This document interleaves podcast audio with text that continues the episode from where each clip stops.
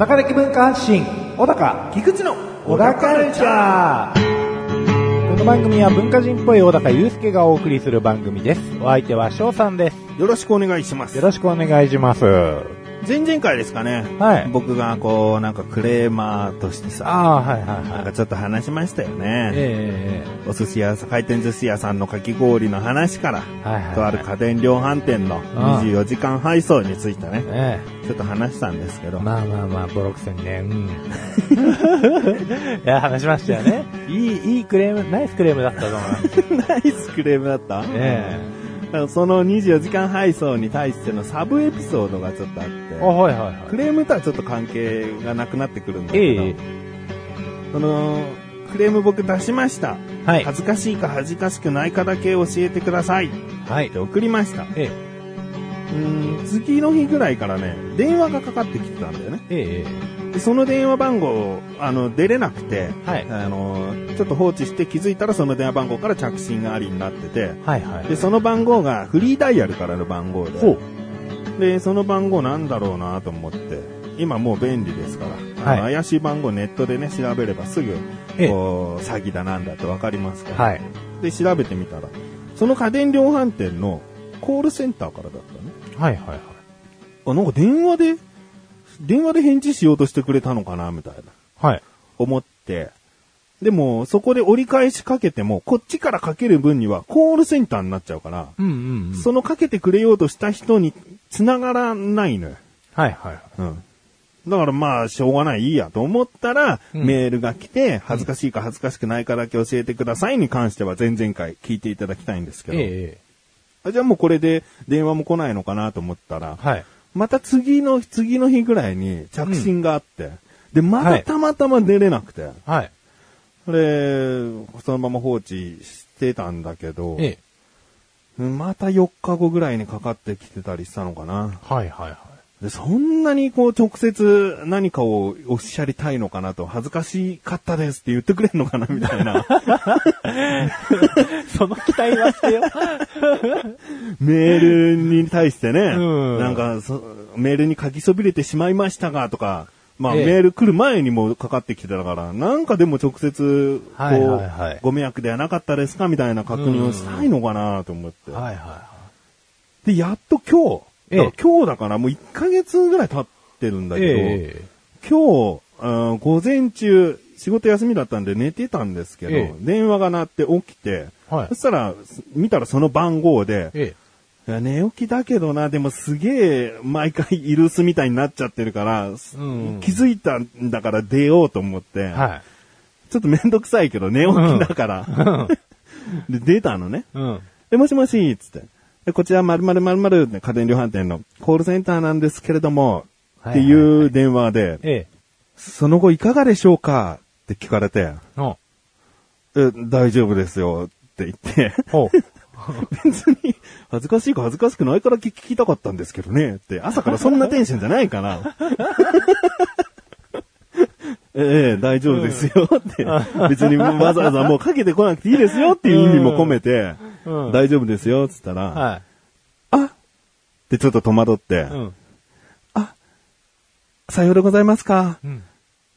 以前そちらの方のメンバーアプリからアンケートにお答えしていただいた方にこうしてお電話させていただいているんですけれども、電気の支払いシステムについてちょっとお話をさせていただいてもよろしいですか？って言われて、はあはあそういえばやったなと思って。あ。はあはクレーム出す前後になんかやったな。あ。うんうん。アンケートに答えたら100ポイントもらえるっつって。うん。で、答えてったらすげえなんかめんどくせえアンケートだなと思いつつも100ポイント欲しさに答えちゃったやつだと思って。はいはいはい。で、まあ朝からさ、その話聞かされてうさ、ん。はい、はい、つって。寝起きで。うん。寝起きだ。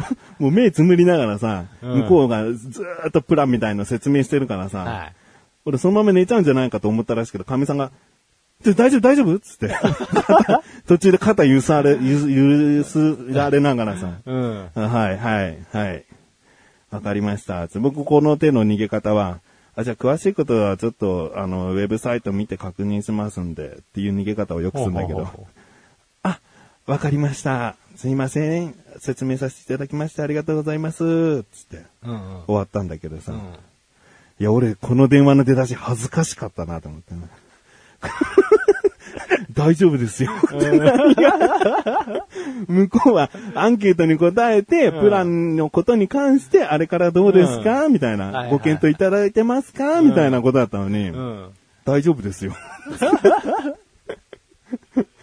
うんうんっていう話なんですけどね自分の。ことしか、うんみたいな感じになっちゃって。いや、コールセンターの番号も良くないよ。うん統一しちゃって、フリーダイヤルで。まあねそうですよね。うん何の電話かわかんないんだから。うん。まあ、あくまで続きかと思いますよね。うんそうそうそう。そしたらまさかの、うん全然関係ない。うん まあ、これで完全にそこの家電量販店とは決着ついたかな。うん。まあ、恥ずかしいか恥ずかしくないかは知らないままですけど。そうだね。うん恥ずかしかっただろうな。お互い恥ずかしかったということでね。まあ、まあ別にこっちが恥ずかしがる必要はなかったはずなんですけどね。まあもう結果恥ずかしめられて、うんええいい感じになりましたと。そはい。じゃあそれでは最後までお楽しみください。田カルチャーは皆様からのご意見、ご感想をお待ちしております。番組ホームページのメールボタンをクリックして投稿フォームよりお送りください。いろんなメールお待ちしております。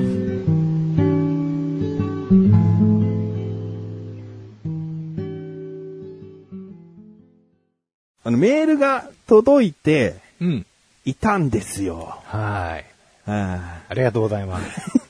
いたんですよっていう言い方だとええ、過去になるんですけど、えまあ前もさ、あの、メール届いているにもかかわらずお読みするのを忘れてしまいといいね、はい2ヶ月ぐらいずれ込んでええお読みしたはい回があったかと思うんですけど、で今回届いたメールがですね、はい。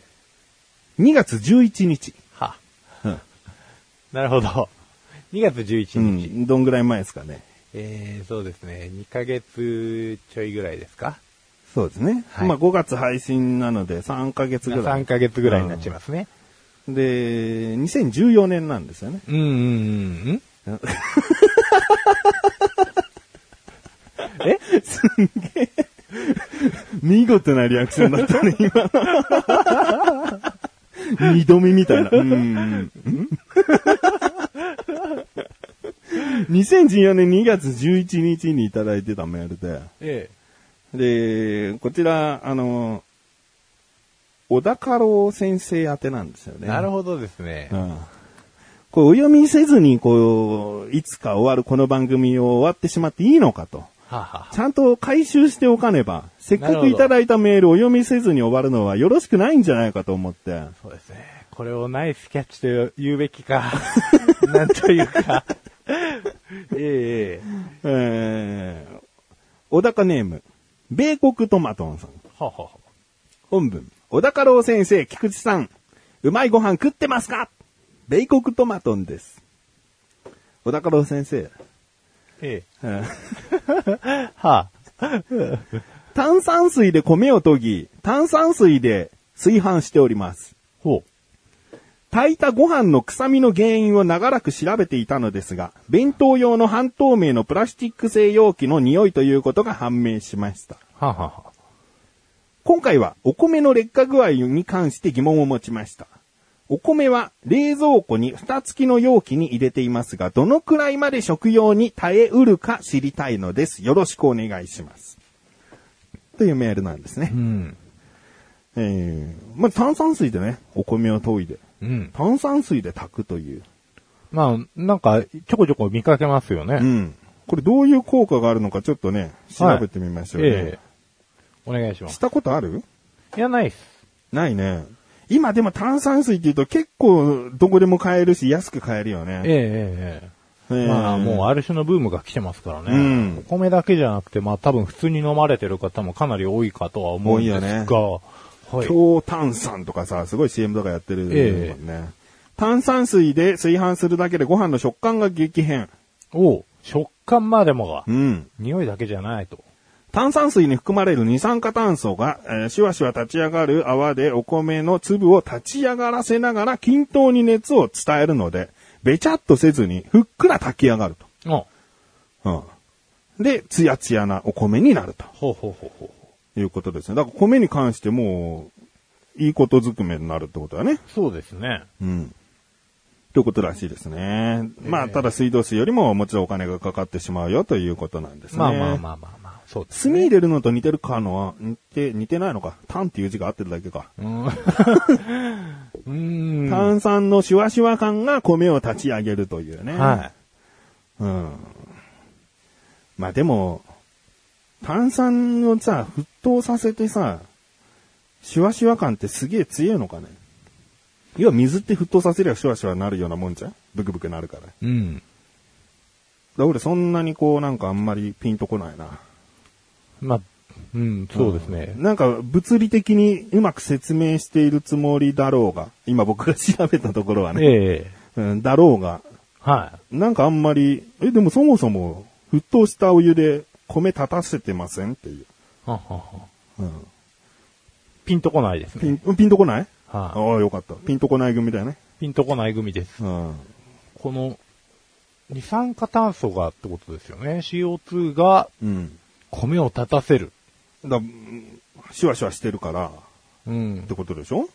シュワシュワしてるから米二が立つ。酸化炭素が立たせるってこと？うーん。お湯とはまた、やっぱりでも違うんじゃないですか？沸騰させたお湯が二酸化炭素と同じ効果があるかどうかっていうのも。うん、沸騰させたお湯は所詮お湯ですからね。そうだね。うん成分がね。成分的には。別のサイト。炭酸水でご飯を炊くと美味しく炊ける理由は、お米が炭酸ガスによって気泡化されることによるもの。うん艶がありふっくらとしたお米が炊けるのです。お米が炭酸ガスによって気泡化される。うん。お米の中にええ、ちっちゃな気泡を作るってこと？で、そういうことですかね米になるってこと？気泡化がわからないですね。あれ？セカンドピニオンも納得できないな。うん。うん。じゃあ、サード、サードピニオン。じゃあサードピニオンのサイトはなんか炭酸水で顔を洗い始めてしまったんで、ええ全く関係ないので、ですね別のフォースピニオン。えフォースピニオン。はい。炭酸水の泡でお米が立ったような感じになるからなのです。見た目はツヤツヤで食感はもちもちになります。一番ふわっとしてませんか？こいつが、こいつが一番ふわっとしてませんか？どんどん、どんどん悪くなってくるよ。そうですね。うん。なんか、あれですわ。治らない病気にかかった気分ですわ。うん、あこれは水道水と炭酸水を比較したところがありますよ。そういうのですうよ。ん。あのー項目的に匂い、光沢、白さ、粘り、硬さを評価してみたと。ほうほうほうん。で、どれもが炭酸水の方が上回るという結果になったそうです。う。ほうほうほ炭酸水と一言で言っても使用している水は様々あります。もともとミネラルウォーターで売られているものに二酸化炭素を加えたものだとしたら水道水と比較してもそれは炭酸水によるものかどうか正確にはわかりません。っていうね、このちゃんとした実験をしたところですらね、ええ炭酸水によるものかどうかはわかりませんがねっていう。う。なるほどですこのね。炭酸を注入する前のそのウォーターが、うんどのウォーターなのかにもよるわけだからっていう。なるほどうんそれは水道水とうんミネラルウォーターじゃ、また違いは出るだろうという。えええちゃんとね、わからないと。正確じゃないよって言ってくれてますね。えなるほどですね。もう否定されちゃうともうこれ。うん。でもほら、あのー気の持ちようっていうのもあるからね。もう、もう、それ一番最初に言ってほしかったわ。うん。そっか。炭酸水でさ、こええう、シュワシュワしてるところから遠いでさ、なるほど。うんこのなんか炭酸のシュワシュワした刺激が、うん、刺激が研いでるという行動をつ強くこう、印象づけて。なるほどですで、ね。炊く時にもシュワシュワいってるところを見届けながら蓋を閉めてボタンを押したといううん、ね。ほんほんその気の持ちようっていうのはあると思う。なるほどですね。まあ、炭酸で起こる刺激が何か鍵なのかなと思ったんですよ。うんで、まあ、その刺激が、まあ、気泡化？うん。気泡化させて？米は絶対気泡化しねえもんな。うん気泡化したらなくなっちゃうよね。そうなんですよね。だから米の水分、うん。水分を気泡化させるってことですかね。水分を。うん。米に付着した水分。米に付着した水分を気泡化させて、うん。あ、吸い込むから。うん米が吸収した水分。うん。うんかなぐらいの、うん。で、若干こう、ふっくら感をアップさせてんのかなってことね。とは思うんですけど、うん。やっぱこれはさ、ちゃんと、分かった上で発表してほしいよね。い以前ほら、水素水が体にいいだなんだとかさ、うん水って分かりづらいじゃん。超汚れ落とす水とかさ、ね成分見てもなんかさ、電解水としか書いてなかったりしてさあ、水ってすんげえ未知じゃん。未知ですね。うん。やっぱショートの寿司レベルになってくるとですね、あれなんですよね。やっぱ米を研ぐときは、こうその米が取れた産地の水を、おう。うん使って、こう、風味が喧嘩しないようにとか。気を使うわけですよ。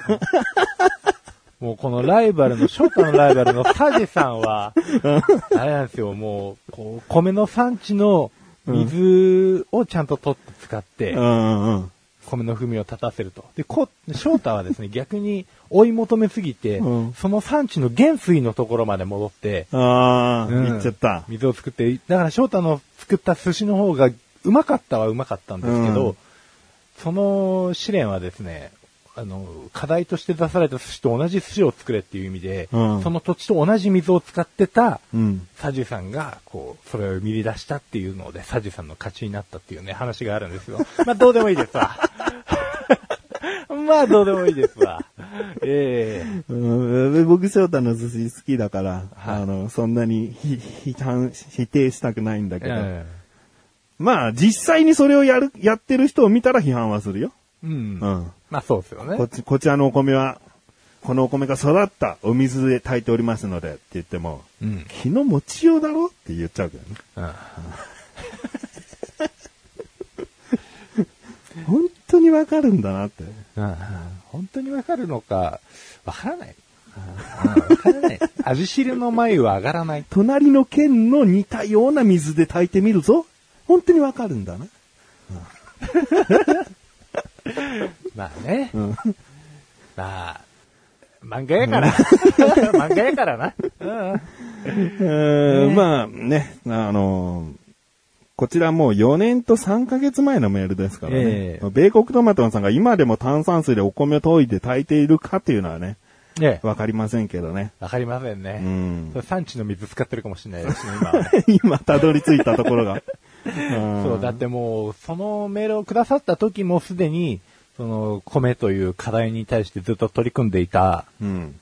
ということだったので、もしかしたらその、突き詰めて、うん。もしかしたらもう自作でうん、米も作り、もしかしたら想像が大きすぎるだろ。もう、水も。やっぱり産地の水だ。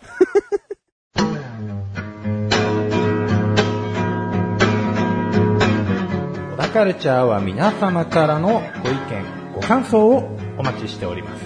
番組ホームページのメールボタンをクリックして、投稿フォームよりお送りください。いろんなメール、お待ちしております。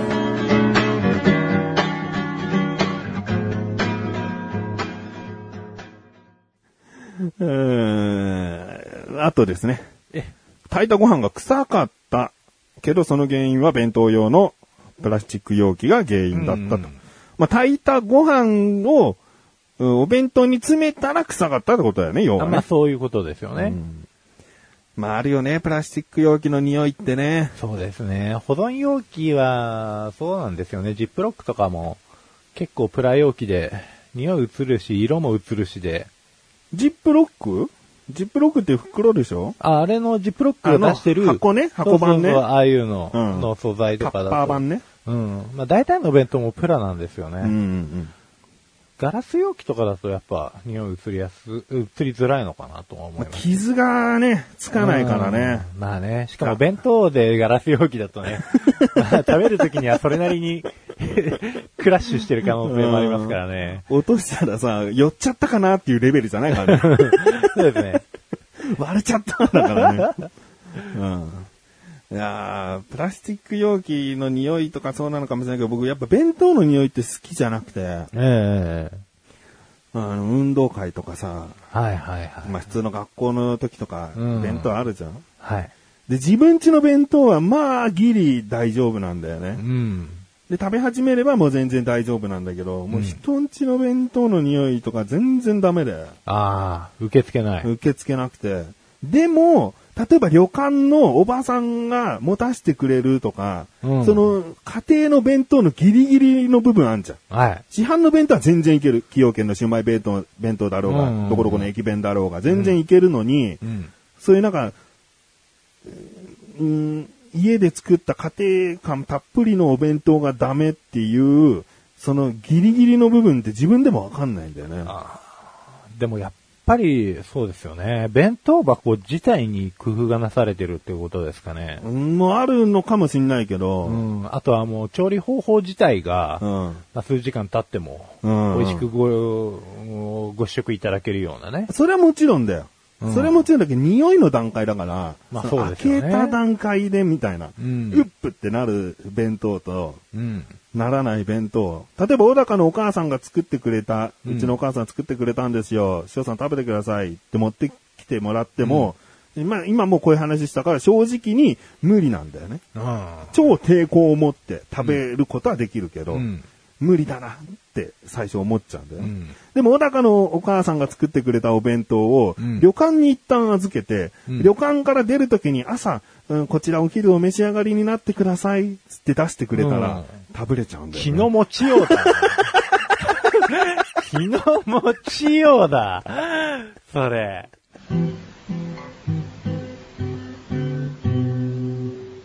小田カルチャーは皆様からのご意見、ご感想をお待ちしております。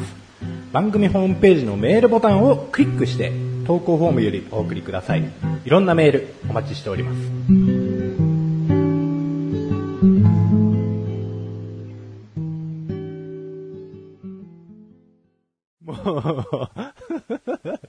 気で、気で左右されすぎやろ。もう、そうか。そうかじゃないよ。いやわ分かってくんないのかなないんか気の持ちようなんだろうけど、うんその気気をコントロールできないっていうか、うん。先僕とし入たらだって、観とかね。他のおか小高のお母さんがせっかく作ってくれたものなんだから、うん。普通に、ねあ、ありがとうございますって美味しく食べれればいいなって思うんだよ。うん。でもこの匂いは無理だってってなっちゃうんだよね。でもそれが、うん。旅館の？旅館のおかみおかみさんが。今日これ食べてくださいね、つって渡してきたら、うんパカッと開けても、旅館のお弁当だっつってうん食べれちゃう。同じ、同じ、うんえっ、と、中身で、まあ要するに同じ弁当箱で、旅館のおかみさんが出したら食べれるってこと食べる、ですよね。そうそう。だから、小高のお母さんが作ったものをおかみさんにこっそりこう渡して、おかみさんから渡されれば食べれちゃうってことなのよ。それ、小高のお母さんが作った、小高のお母さんさ、小高のお母さんが悪いみたいになってるもんね。小高のお母さんが悪いみたいになってるけどさ。そっか、旅館のおかみさんが出してくれたものならうん食べれる。うん。普通の市販の弁当のかのように食べれちゃう。うん。不うん。思議だね。気の持ちようだな、これこそでもな。わかんないな。や本当にそうですよ。だからもう、こうでもその、本当だから、これ大変ですよ。だからもしさ、ね、小高のお母さんが、俺にね、なんで、どんな機会があるかわかんないじゃん。おお弁当作ってくれたってなったら、うん一旦どっかの旅館に、こう送って。こっそり。うん。うんだって小高のお母さんが送ったものだっていう前情報は入っちゃいけないんでね。絶対ダメだよね。絶対ダメね、絶対ダメだよ。だって旅館から来たらおかしいんだから。旅館の神が作ってくれて、うん。出してくれた、うんお昼ご飯だって言えば、うん食べれちゃうわけうでしょ？ん、そうだね。はいっすよ。人間的におかしいですよ。気じゃねえじゃん、もう。人間がダメなの えー、だって、もうそれはだってブランド力に負ける人と割と近い部分がありません？ああ、うんもうがっかりだ、自分に。そういうことになってくるもん。うん。うん。だってこれ、普通にその辺で買った、買ってきたバッグが、うん。うん。なんだこれ出せって普通だったら買わないところを、もう、ね、うんあの、有名なブランドで、もし、こう、うん。こっそり輸入されてたら、うんこれいかがですか？お似合いですよ。なんならおまあ、うしますよん買っちゃうわけでしょ？うん。でもブランド物に関して言えば、うん。俺は偽物でもいいなと思ってるけどね。まあ、買っちゃうことで偽物を販売しているところが儲かっちゃうっていうのは悪いことだから買わない方がいい前提だけど、うん。例えば手に入っちゃった、うん。誰かからもらったものがたまたまじゃあ調べてみたら偽物だったってなった時に、いや、偽物かよ、使わねえよ、もう、うん。とはならないけどね。まあまあまあ。だってパッと見た人はさ、本物だと思ってくれるし、うん。別に誰が偽物で困るんだって話だから、でも、小高のお母さんが作った弁当は、おかみさんが出せば、ううんん。そうだねい。ただきますなっちゃうわけでしょ、うんやっぱこの、出汁の、塩梅がすごいいいよな、みたいな。匂いも、あ あの旅館の匂いがするなって。うんうん、いやーすごい効果ですよ。すごい効果だよね。ある種の催眠レベルの。うんうん。どまあ、お弁当の不思議だね。いろんなものに当てはまんないもん、別に。弁当に関してはそうだなと思う。うんうんうんうん。うん。でもじゃあ、例えばさ、こう中古品があったとして、はいは中古品を俺から譲り受けるのとさ、はい知らない人から譲り受けるのとちょっと抵抗感違うでしょ、あまあ違いますよね。この家のもので使って、あの人が使ってて、この家、あの家でずっと置いてあったものなんだなーって背景がわかるのと、うん。得体の知れない。う。ん。得体の知れないメルカリかなんかで買ったもの、うん。どこに置いてたんだなんだこのうっすら漂う匂いは。うん。ってなるとちょっと気持ち悪い感じあるでしょまあまあまあ、そうですよね。うん。うん。らその背景をお弁当で知りたくないっていうのがあるの。ああ、なるほどね。うん。うんその家、家庭の空気を閉じ込めたものを食べたくないっていう。ああ、なるほどね。いろんなもの入ってるよ、食材以外に。その空間にはな。いろんなもの入ってんだよ、弁当はいはいはいって。はい。うん。お母ちゃんの思いとかな。それはあっていいけど、匂いとかに影響しないからな。うん。うん。思いは入ってていいんだけどね。うん。でもまあ、どっちかというと、売り物として、いつもお客さんに提供しているところからうん、もらうお弁当の方が、うんまあ、家庭からうんもらう、その家庭の事情とかを含まないものよりも、まあ、純粋に食材が味わえると。うん。うん。なるほど、なるほど。うん。よーくわかったよ。よくわかってくれたの？よーくわかったけれども、まあ、お高のお母さん、こんな身近な友達のお母さんでもだよっていう、あの、まあまあまあ例だねうん小高のお母さんはかなり上位にいるのにってことだよ。お高のお母さんすら。そうそうそう。すらそういう言い方や。なるほどね。うん。うん。聞いてくれてる人の、ね、お母さんなんて、もう、ゲノゲだからな。うん。まずいよ、そういうこと言っちゃうと、本当に。全く知らねえんだから。うんまあ、なんやかんや、まあ、いろいろ、理屈も分かりましたけれども、まあ、気の迷いってことで。小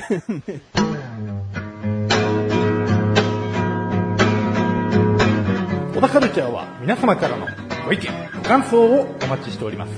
番組ホームページのメールボタンをクリックして、投稿フォームよりお送りください。いろんなメールお待ちしております。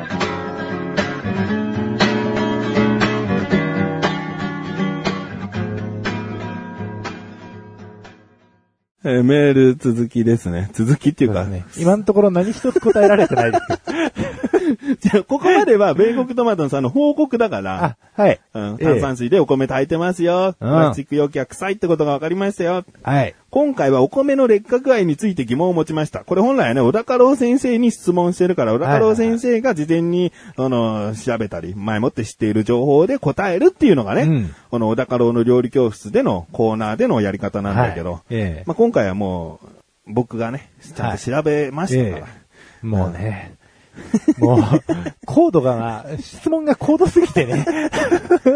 お米は冷蔵庫に蓋付きの容器に入れていますが、どのくらい食用に耐えうるかと。うん。お米って言ってるから、炊いたお米をこう、余っちゃったお米冷蔵庫入れて保管しておこうじゃないと思うんだよね。うん。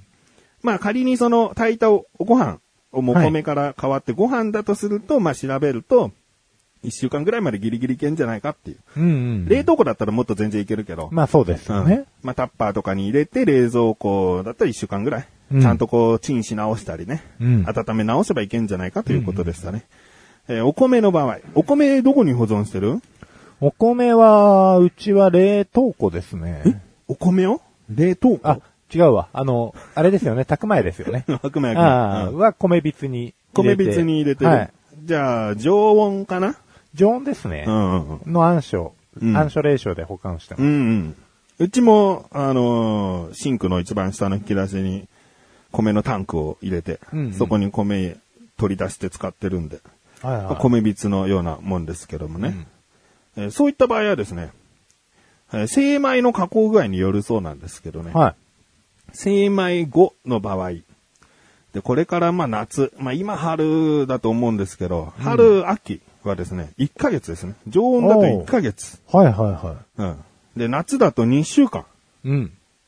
だから全然少ねえじゃんっていうね。少ねえっすね。まあこれ食べれな、食べられなくなるわけじゃないけど、美味しく食べられる期間って出してるんですが、まあ、食べられるか食べられないかまでいくと、ちょっと、これはもう検証次第になってきちゃうんで、うん美味しく食べられる、いわゆる賞味期限という感覚で言うと、うん。夏場だと2週間しか持たない。だから我々の米は2週間しか持たないと思った方がいい。そうですね。うんあ、でもうち玄米なんですよね。玄米だったら1年。おで、食べるときに、うん都度精米機にかけて精米してるんですよ。すげえじゃん。うん。うん。なんで精米したてですわ、いつも。えそれ素晴らしいよ。素晴らしいでしょ。うん一番理想的な。玄米で米買ってるって、じゃあコストもかかるでしょ。あ、あのね、大量にまとめ買いして、うちの実家と近所のうん。土屋さんっていう、土屋さん、うん。そう、奥さんと、ねえけど、うん。うん。あの、三家族でうん分け合ってるんで、うんうんう。うんん。まあ、大体うちが月5キロぐらい。うんうんうん。で、それぞれの家族に5キロ、5キロずつぐらい。うんうんで、まあ、それなりに食べ終わるんで、うん。いいね。うん。いい感じですよ。じゃあ米びつとはいえ、玄米物みたいな。そうそうそうそうう。ん。いい感じ。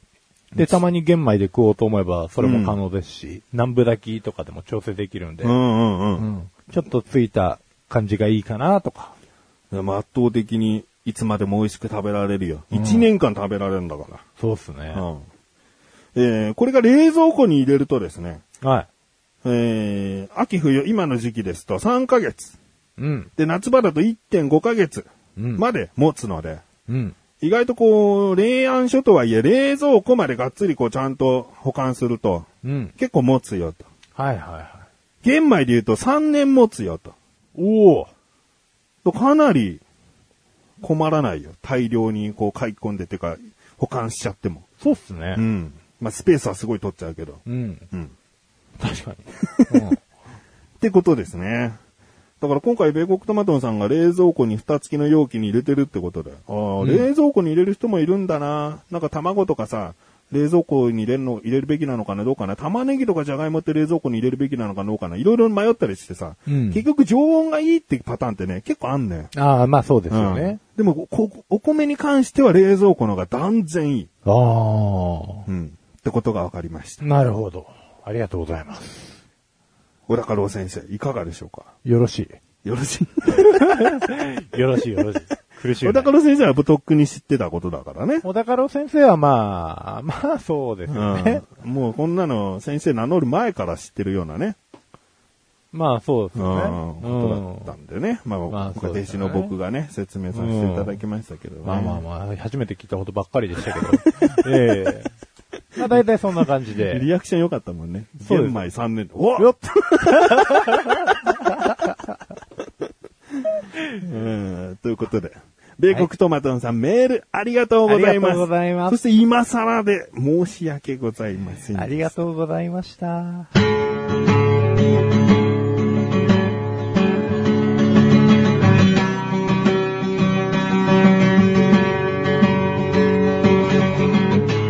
ングの小高はい、エンディンングです。グ。はい。今回はね、ね、4年と3ヶ月前のメールをお読みすることになったんですよ。ね。こんなにも広がったな。そうですね。これさらっと読んでたらさう、ん。下手したら5分ぐらいで終わる可能性だってあるんだから。ええうんざっとね、調べてね。うんバッとお答えしてね。うん。で、まあ、トマトンさんのね、メールの情報量が多かったからね。あそうですね。で我々もこう、セカンドオピニオン、サードオピニオンでこけ。うん、いろいろとね、ええお話も膨らみました。いっていう感じでね、うん。えー、小田カルチャーではメールを募集していると。はい。うん。こういう風にさ、炭酸水でお米を炊いてますよ。っていうだけでもさ、十分こう僕らにとったらありがたく、もうそうですね話しがいのある話になるのでね。美味しく料理させていただきますよはいということでね。ということなので、どんなお話もお待ちしております。お待ちしております。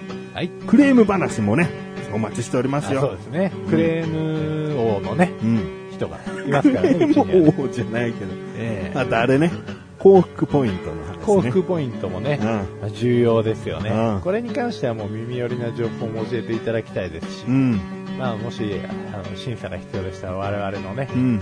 幸福ポイント管理委員会 縛りますんでね。うんえ思います。えはい。